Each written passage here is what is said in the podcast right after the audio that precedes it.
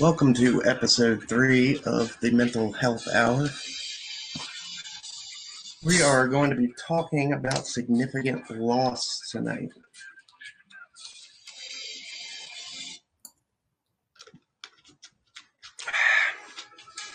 I hope my connection doesn't. Who's that? Is that? Oh, it's Hannah. Hang on here. I can't see the comments. Let me try adjusting this.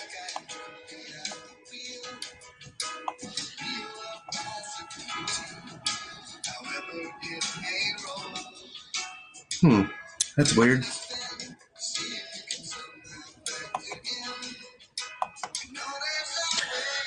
Well, thank you for the high award there, Hannah.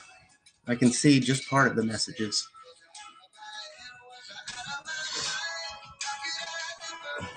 What's going on tonight? Today, tonight? I guess wherever you are, it depends.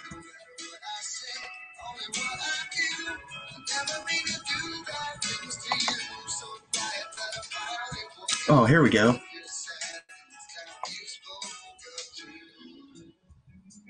$40.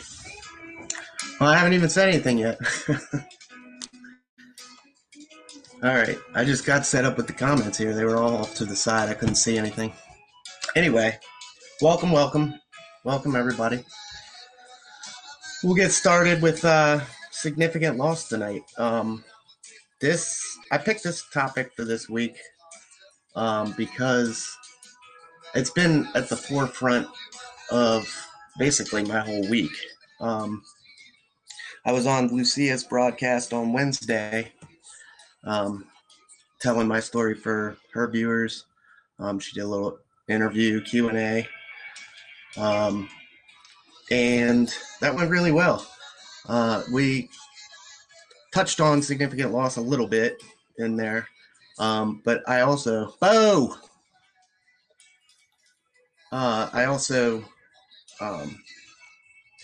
hit on it when I shared. For those of you that don't know, I picked up my 1-year chip with Alcoholics Anonymous this Wednesday. So I had to do a little half-hour share in the meeting about, you know, what my year's been like, experience, strength, and hope. And I realized that significant loss has played such a huge role in this entire experience, from beginning to end, or from beginning to now, and continuing.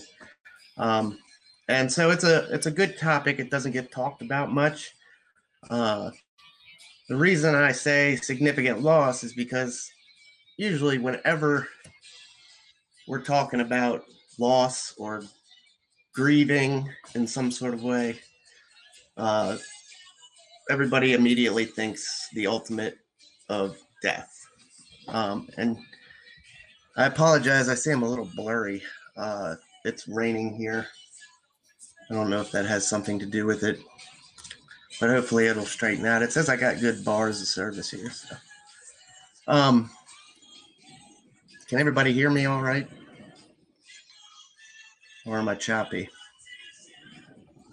Let me know. Let's see if we can make an adjustment. Yep. Hey, Lucia. Welcome. Connection's great. Awesome. Okay, it's just blurry on my end. That's all right. I don't need to look at myself anyway. So anyway, yes, significant loss and grieving and the whole process. It's not just death. I mean, you know, there's the 5 stages of grief: the denial, anger, bargaining, depression, acceptance. I was taught 5. Some people say there's 7 now. That may be, you know, as time goes on, there might be 10, 12, 15. But I know the 5 stages of grief. And we hit those without even knowing it on a regular basis. That's something I learned on my journey here. because I was one of the ones that believed that, you know, death was, we grieve death and that's it. And thank you, Lucia. But learning down at the center, the rehab center I went to, that we can grieve everything from, you know, from death all the way down to a road closure, you know, on your way to work that you drive every day. Something that simple can throw a wrench in your life. And you know that way to work, you enjoy that, that's part of your morning routine, and now it's gone. And you might not feel the depression, the denial, the bargaining, but your body still goes through it. Your brain still runs through that. Like, man, I wish I could, oh my God, thank you for the monthly sponsorship, Lucia. I appreciate it. It's a crazy thing to think about, but your brain still goes in and out of those 5 stages of grief on even small stuff, whether you're aware of it or not. Man, I'd give anything if they just open that road again, or there's some bargaining, or you're angry about it, you know, until finally you accept the fact that that's the way it is right now. And we did learn about something called radical acceptance. That's going to get its own show. It's a great topic. Radical acceptance, that just breaks down to basically it is what it is. But I'll do a whole episode on that, because there's a lot to talk about with radical acceptance. And I'm not sure that radical acceptance really applies in grieving or significant loss. If you're grieving the loss of a loved one, that's you're not going to tell somebody it is what it is, man. I mean, I think it has its place, and I don't think significant loss is so much a great place for radical acceptance. I think it's a gradual acceptance when we get into significant loss. So the biggest thing is understanding that your body is, your brain needs to go through these 5 stages of grief, even if it's the small stuff. And learning more about that, just like anything else in this mental health world, is really what's going to help you get through. So the first things first, I mean, pain is real. I mean, let's take the loss of a loved one. That pain is so real, and it's not going to go away. You're going to have to cope in your own way. So, I mean, first things first, like I said, you got to acknowledge that. You got to acknowledge that pain. And, you know, everybody deals with a significant loss differently.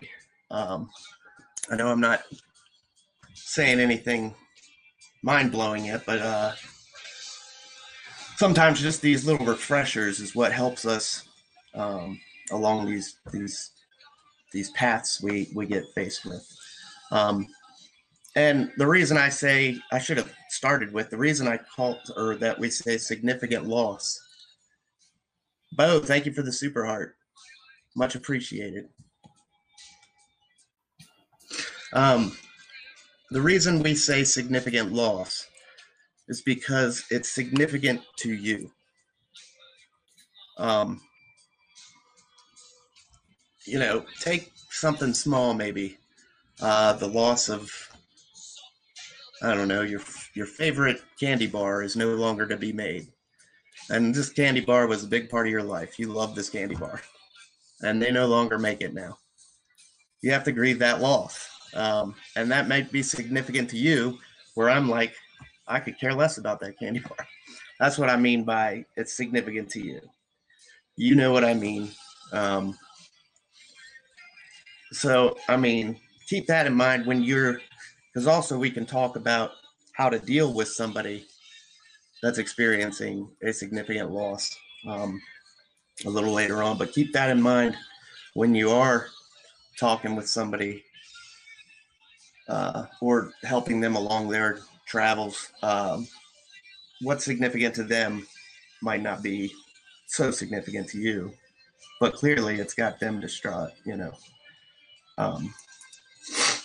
Yeah. So that's just a little, I guess, disclaimer. Let me see. And we can grieve anything, not only a physical loss. Absolutely, Lucia. That's what I was saying. It can be anything, and you can grieve it without even knowing it, like involuntary, or you're just not as aware of it because the pain isn't maybe as real as losing a loved one. Yeah, so everybody copes differently. One of the biggest things I wanted to stress was that something major, like the loss of a loved one, or I don't know, a divorce. I know that was huge for me. My divorce really screwed me up. It was as if I had lost somebody to death. Isolation is normal in the beginning. You know, when it's fresh, you're going to isolate. You're going to not want to see anybody. That's completely normal. It's when we let it become excessive. Like 2 months later, we're still not taking phone calls and locked away in our house. That's going to start to become a problem. There is a place and time for isolation. You do need some time to take it in. You need time to, you know, what's the word? Need time to process. That's what I'm trying to say. And you have to do that on your own. You know, you have to take a moment away from everybody, maybe a day or two, isolate if you must, you know, process what's happened, and then start the process of healing to the best of your abilities. Like, we'll get into some stuff that I like to do. You know, if you guys have anything, please throw it up in the comments. My divorce sent me off the deep end, which for me is very deep. Bo, I feel you. I was right there with you. My divorce is probably what sent me to rehab, because everything just got way worse with my drinking and everything. I mean, the drinking was already a problem, but this was like the, you know, straw that broke the camel's back, I guess. So what do we do when we're mourning or when we're experiencing significant loss? I'll throw the first one out there. And a huge disclaimer on this, I'm not an advocate for this.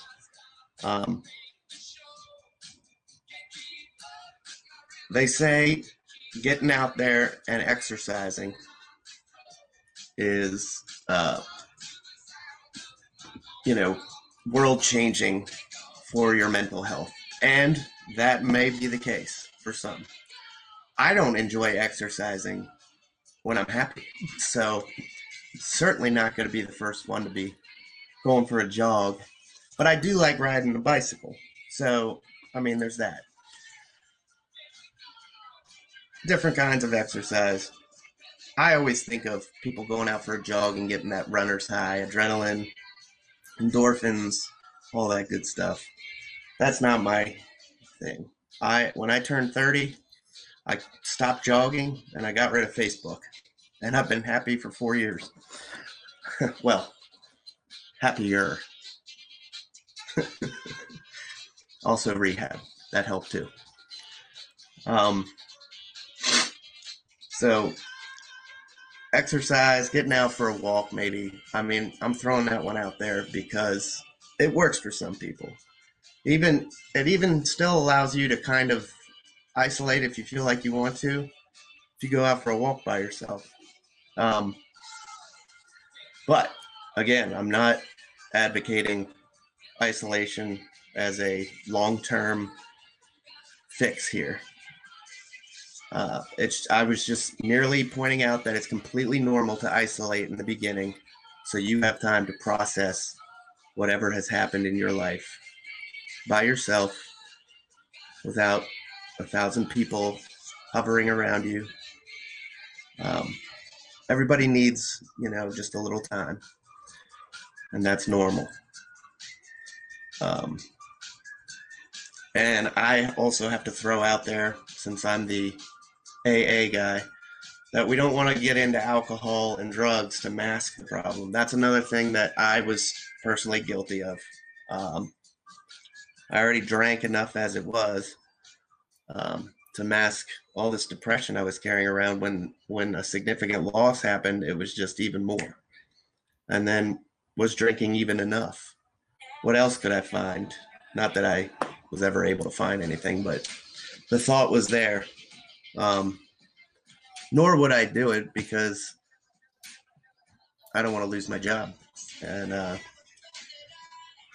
they could test me at any time. And like I said, I always kept the alcohol boundary with work. I don't know how, but I did. And I'm not going to do anything else down those lines. What else we got here?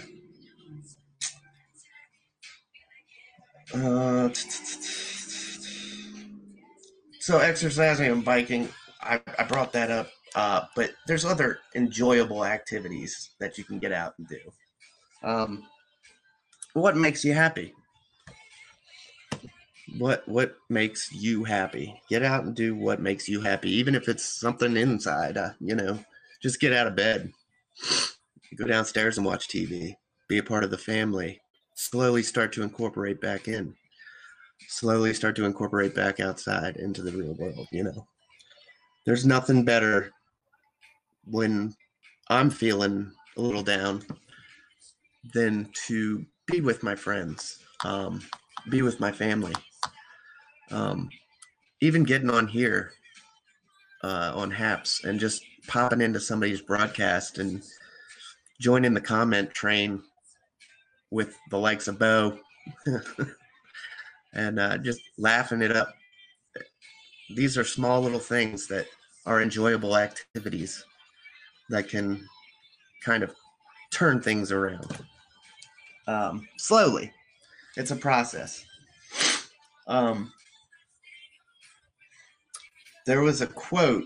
It wasn't a quote, but it was like a little passage that we read down when I was at the center, and I forget who to give credit to this for, but it really resonated with me a lot. I'll have to look it up at some point in time, because I don't want to Google on here and next thing I know I'm kicked off the broadcast or something.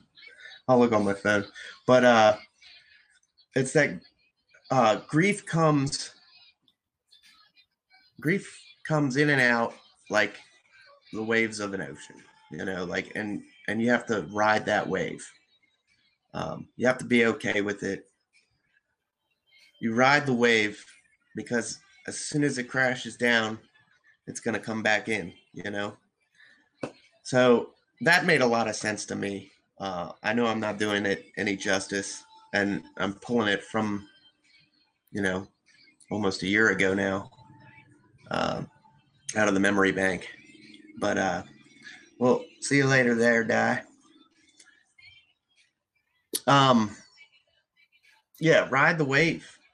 It kind of allows for that acceptance. Does that make sense? Did I explain that correctly? I feel like I really butchered it, but I like the thought. It's one of those things that, wow, I never put it quite like that. That makes a lot of sense. And accepting grief will help you accept the loss and move forward. I liked that one. What do we got for comments?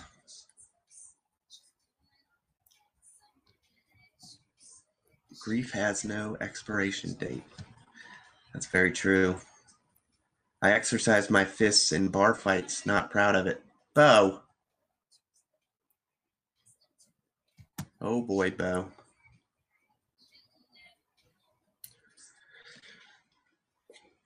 Well, I mean, that is an outlet for some, you know, the bar fight or letting out that anger. It is a part of the 5 stages of grief. Maybe punch a wall. I don't want to see anybody go to jail. But yeah, this topic alone was huge to me down at the center. Learning all about how we do, you know, grieve a little bit, you know, getting a little bit more knowledge on the topic. And what we grieve and how we do it, and it just really spoke to me. And I spoke on it, like I said, at my AA meeting when I picked up my chip. And it was a big part of understanding me. You know, I mentioned in an earlier broadcast that you can't, well, for me at least, I don't want to say it's for everyone, but I feel like it applies. You can't take the first steps forward in your recovery, whatever it may be, without learning what's going on inside you first. Once you can take in and understand how your body is responding to any given event, or how it responds differently to a substance like alcohol. Like, I thought my body was acting normal because it's all I knew. And I thought the guys I was drinking with were just lightweights. But what's wrong with you? You can't keep up. And it took somebody down at the center to finally put it into my head that those people are all acting the same because that's the normal response. You're the one that's not responding normally to it. You shouldn't not get hangovers. You should not get sick. You shouldn't, you know, etc. You shouldn't be able to throw back 25 beers. But that's off topic. I don't know, is it? Let's see. I'm looking through some of my notes from down there. I took a lot of notes.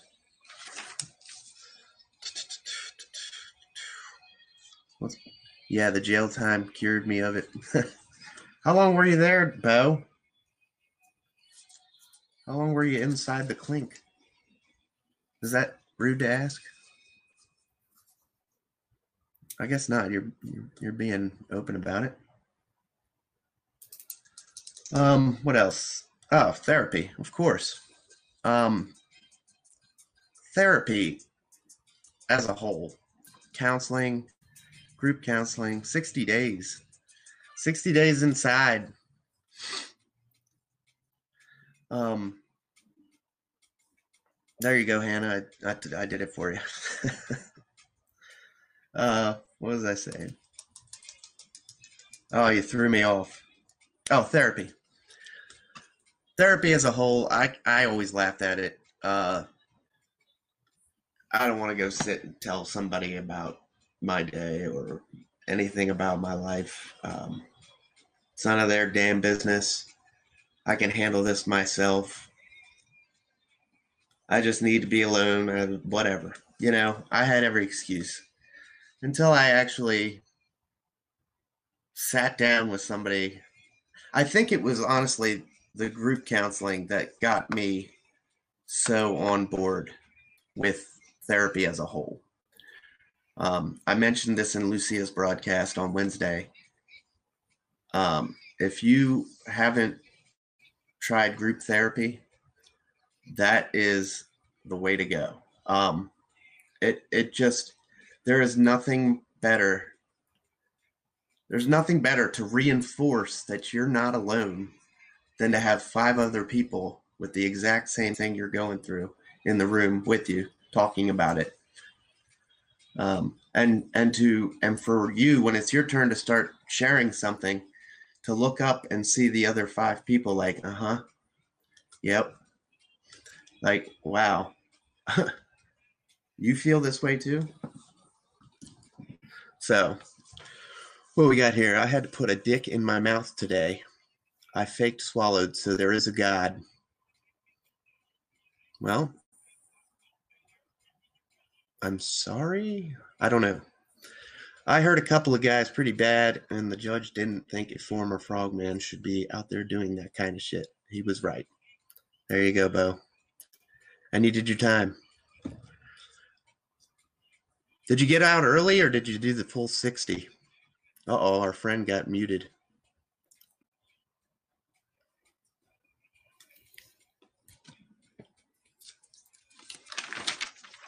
Oh, you got out early. That's good. So let me ask you this, Bo. When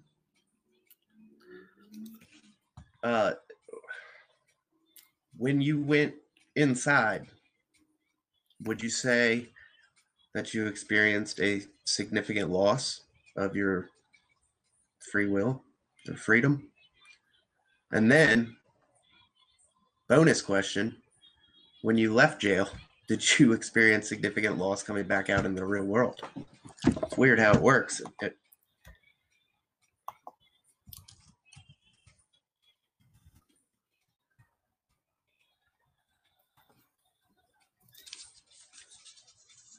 Why don't you come on up? You want to tell us? I'll invite anybody in. Just say the word. So let's talk about the flip side while Bo answers me, if he so pleases. Let's talk about dealing with a friend who's experiencing significant loss, because oftentimes we find ourselves in this position as well.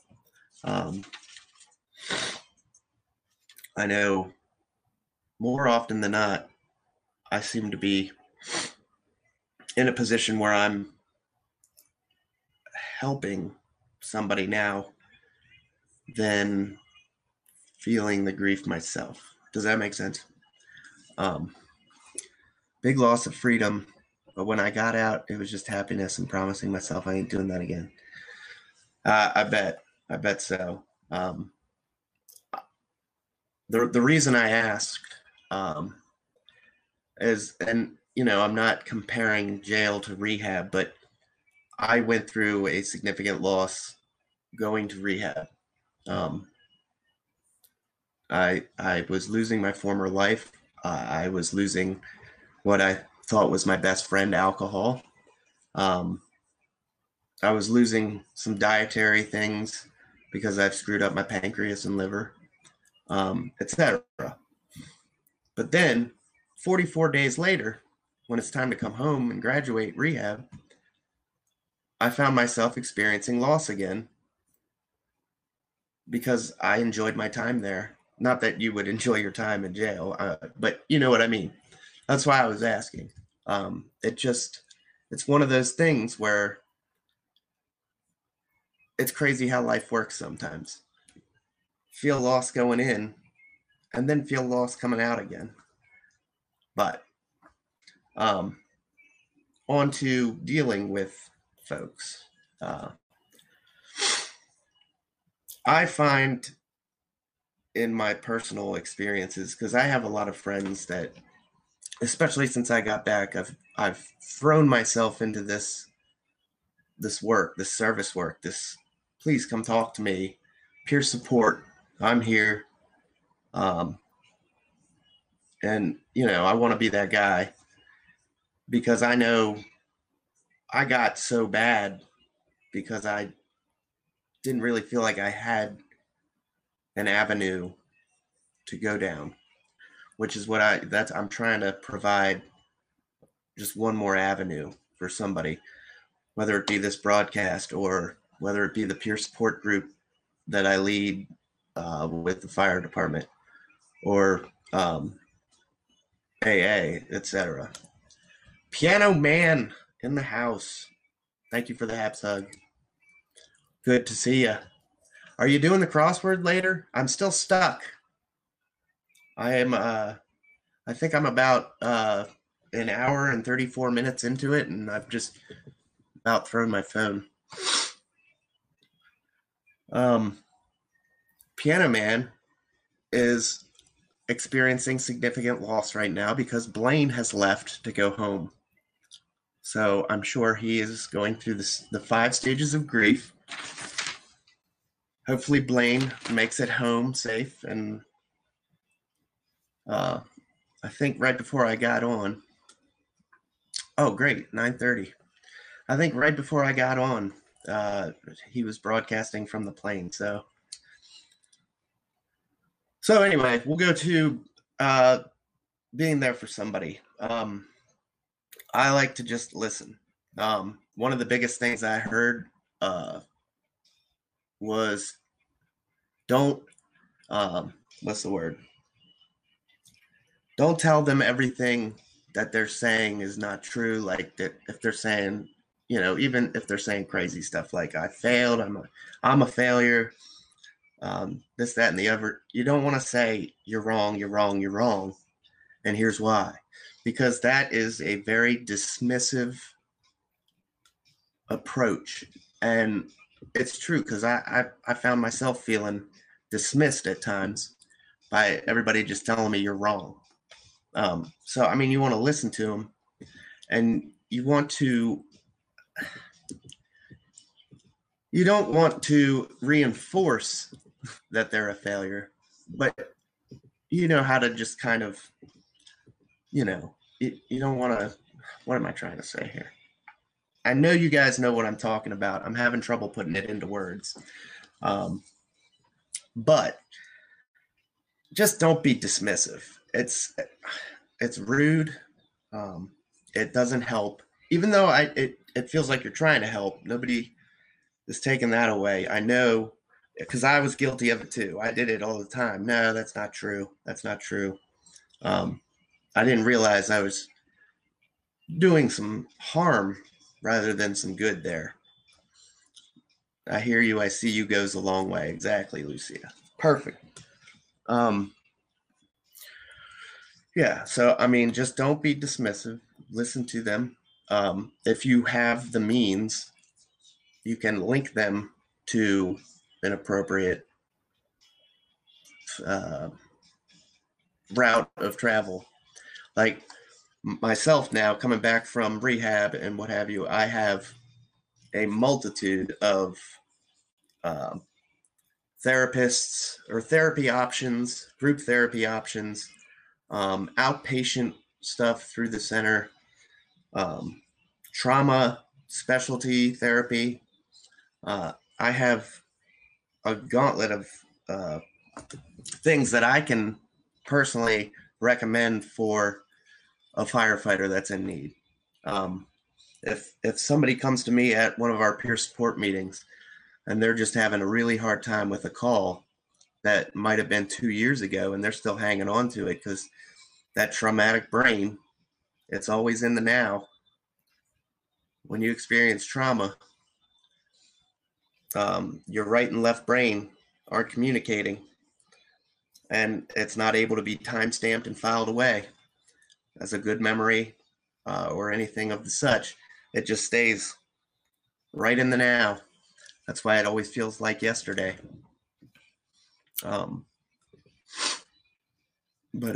If I have a firefighter approach me with something like that, I know I can link him to this trauma specialist group that does wonders. Amazing work. They really like get in there and root around. We call them mind ninjas. They're incredible. They can link things. You just tell them a story and they're just writing stuff down on the board. Excuse me. They're just writing notes down on the board of things that you're saying. And then they're making all kinds of connections. And well, have you ever thought about it this way? And well, this might link back to your childhood because you mentioned this several times. And it's just like, holy shit. But it's incredible work because you leave that session feeling like I went through it with my divorce. I processed my divorce through trauma, specialized trauma therapy. And I left out of there with a reframed mindset on. So basically, I went in thinking I was a failure. My marriage failed because of me. You know, I don't deserve anything good. I don't deserve to be married again.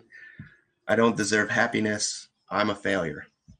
And I processed through all that. I spilled my guts to this guy. He made all these connections, went through a line of Socratic questioning, and reframed my original thought, which was filled with cognitive distortions. That's another episode. Cognitive distortions. And we reframed it into my divorce was not a failure. It was an unsuccessful marriage. And I'm only 50% responsible for 100% of it. It takes two to tango. And I was putting everything on me. Now, granted, I was the one that was the drunk. I was, you know, never home hardly, because if I wasn't at work for 24 hours, then I was at a bar or something, et cetera, et cetera. But there is something to it. There was no communication from her on this end of things that we were even heading down that path, et cetera. So, I mean, I'm only responsible for 50% of 100% of it. Hold on. I said that wrong. I'm only responsible for 100% of 50% of it. Switch it. Same thing. You get the message. People want to feel validated. Absolutely. That. Yep. Exactly. That is going back to not being dismissive. Yes. Or minimize what they're sharing, especially if they're opening up about something really personal. Yes, exactly. That this is clearly bothering them. And like I said at the beginning, significant loss is called significant loss because it's significant to you. It's not significant to usually the person that's your best friend or whatever, whoever's going to be by your side getting you through this. Grief comes in many forms, and we always migrate towards one or two specific people in our times of need. At least I found myself doing that. You know, I do have a new wife now. I'm remarried. We'll be married for a year in October. So everything's going really well with that. Oh, and that was the other thing. We kind of reframed the only responsible for 100% of 50% of it. And it was unsuccessful marriage.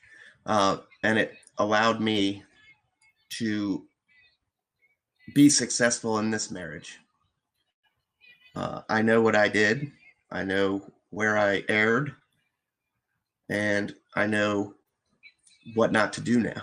If that, I mean, quite plainly. But yeah, it set me up for success for this marriage. So all in all, we framed it into somewhat of a good thing, which that's pretty much the mind ninjas of the trauma clinicians.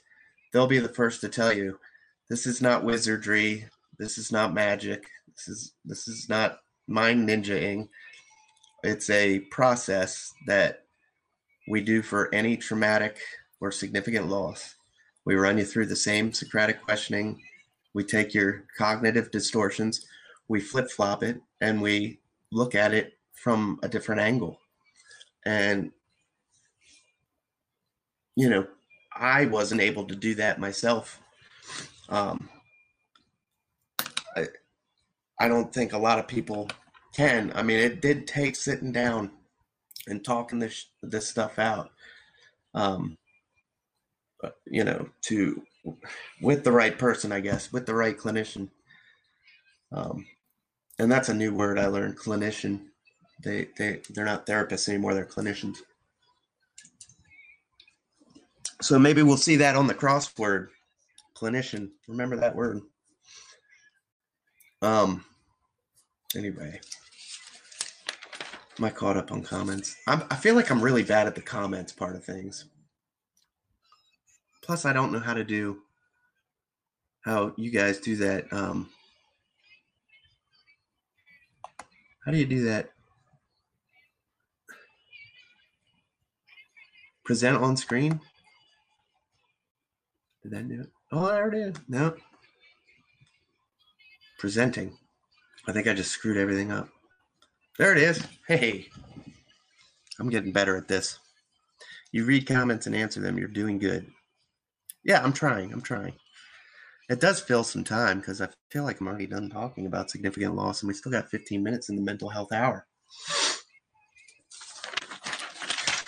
Oh, so being there for somebody but not being overbearing, that's also huge.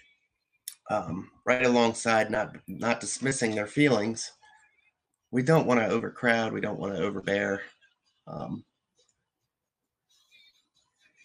Usually, you know, I've found that, like I said, that you have your special people in your life that you normally migrate to when times are rough.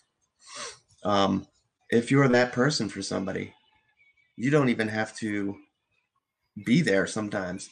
They'll come knocking at your door. So, I mean, if they're in a time of that isolating time, I don't try and get involved. Like I said, you got to take time to process for yourself.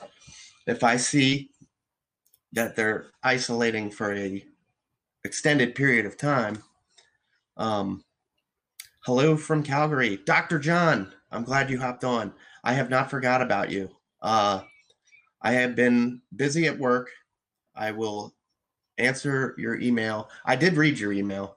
I will send you back an email tonight as soon as I'm done on here before the crossword. I got to finish that crossword. It's bothering me. Well, Wilson's going to finish it for me. I'm just going to watch. But yes, Dr. John, I got to write a note. Dr. John. No problem. I visited with one of your colleagues today. Who's that? A fellow fireman, firewoman, firefighter.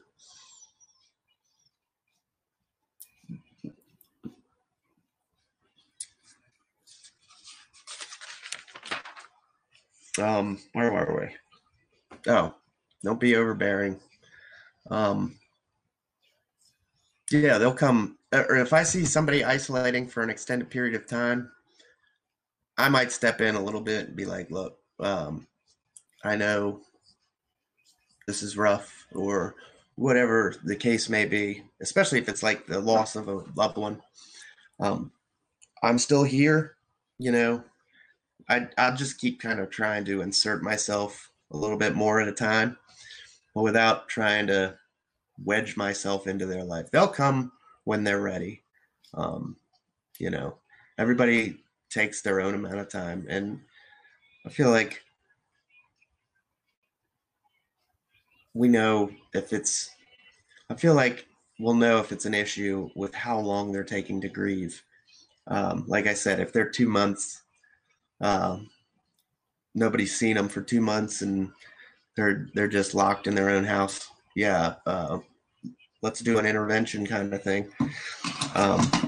But along the lines of, you want to kind of let them come to you. By the way, super big disclaimer. I'm not a therapist. I'm not a trained psychologist. These are my observations from my own recovery. And I'm just opening conversation about it. I would love to hear from you guys and what you guys do, etc. I stake no claim as a therapist. I'm just offering some advice or let's chat kind of stuff. Clinician, thank you, Bo. Thank you. I see, I did it. I just did it. Yes, best kind since you went through it. Thank you. Yes, that's part of the like I was telling you earlier, the 12 steps of AA, the very last step. Having had a spiritual awakening, we now go forth and help others on their road to recovery. That's all I'm doing here. Sharing my experience, strength, and hope, in the hopes that it helps somebody else along their road. I'm not telling you what you should do. I'm not telling you. These are just merely observations. I feel like I should say that, though, you know. Although I guess if Dr. John isn't yelling at me, then we should be all right. Yeah. So that is really, I mean, that's all I had on this topic for tonight. All I had jotted down from my notes. Excuse me. Did anybody have any questions or want to discuss anything that I touched on? I'd be more than happy to field questions, invite somebody in. I'd love to try that. I've never done that before. Piano Man, you're a regular on here kind of guy. Bo, you want to come say hi?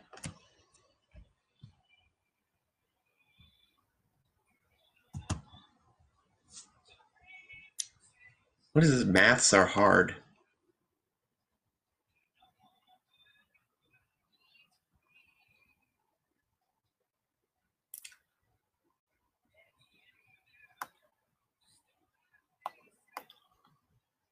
Lucia, actually, she wants to do one of her episodes of Be Kind to Your Mind on the grieving process.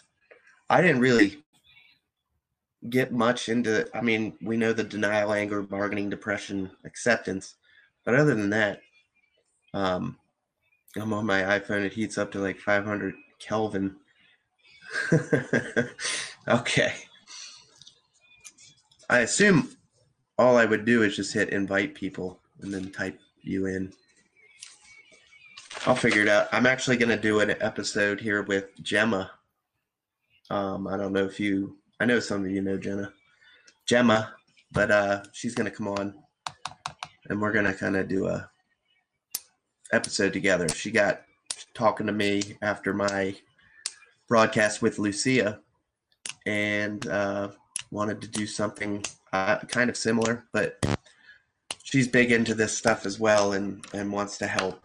And I said, absolutely. Bo says he'll come up next week. Cool. Oh, next week, I'm going to try and do it on Saturday as usual. But I have to work a rare Saturday, so I will be at the fire station and I could get a call at any minute, but we'll try. And I might have to do it on my iPhone. I guess I could bring my laptop. We'll see. I swear a lot, so be ready. Hey, so do I, though. So do I. But somehow I'm able to not swear so much here. I don't know. It's weird. Because, you know, I'll be honest, like, I guess it's that firehouse life, you know. Fuck isn't even a word, it's a comma.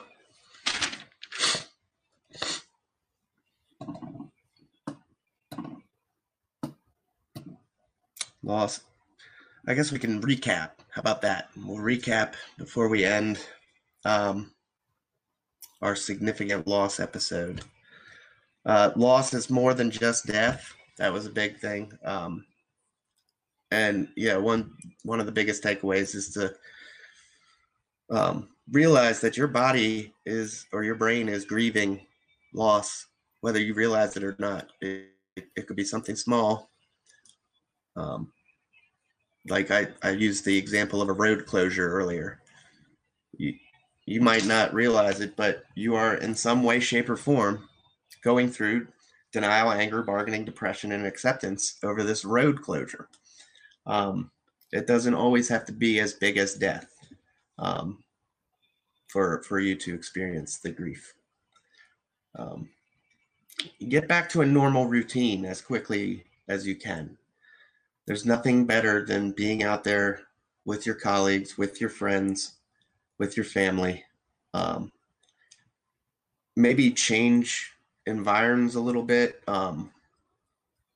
Like, especially if the environment that would be normal routine would be super triggering of the event that caused significant loss. Obviously, you don't want to put yourself in a triggering position when you're just getting back out there, but you can change up the environment a little bit, you know, in one way or the other. Be mindful of the triggers. We all have them. We all have significant loss. We all grieve. Just be mindful of your pain. Be mindful of the grieving process. Accept the grieving process and go with it like the waves. It comes in and out, and you ride the wave. I also mentioned radical acceptance, being it is what it is. I said I don't really feel like that applies in the grieving process for significant loss. Use of non-expletives works too. I swear not to. I swear like a sailor because I was a sailor. Well, there you go. Well, then, I mean, that's your free pass, right? I swear like a fireman. Firefighter, sorry. Firefighter. And the pain is real. Learn more about it. There's nothing quite like educating yourself on what we don't know. That helps so in such a different way. And until you get out there and try it, you won't know what I'm talking about. Like I constantly am educating myself further on all this mental health stuff, because now I actually find it interesting now that I'm living it, and it really helps get through a little easier when you know exactly what's going on inside you. Have an awesome Saturday, Timmy. Much respect. Oh, Bo, we'll see you later. Enjoy the rest of your evening or whatever time it is, wherever you are.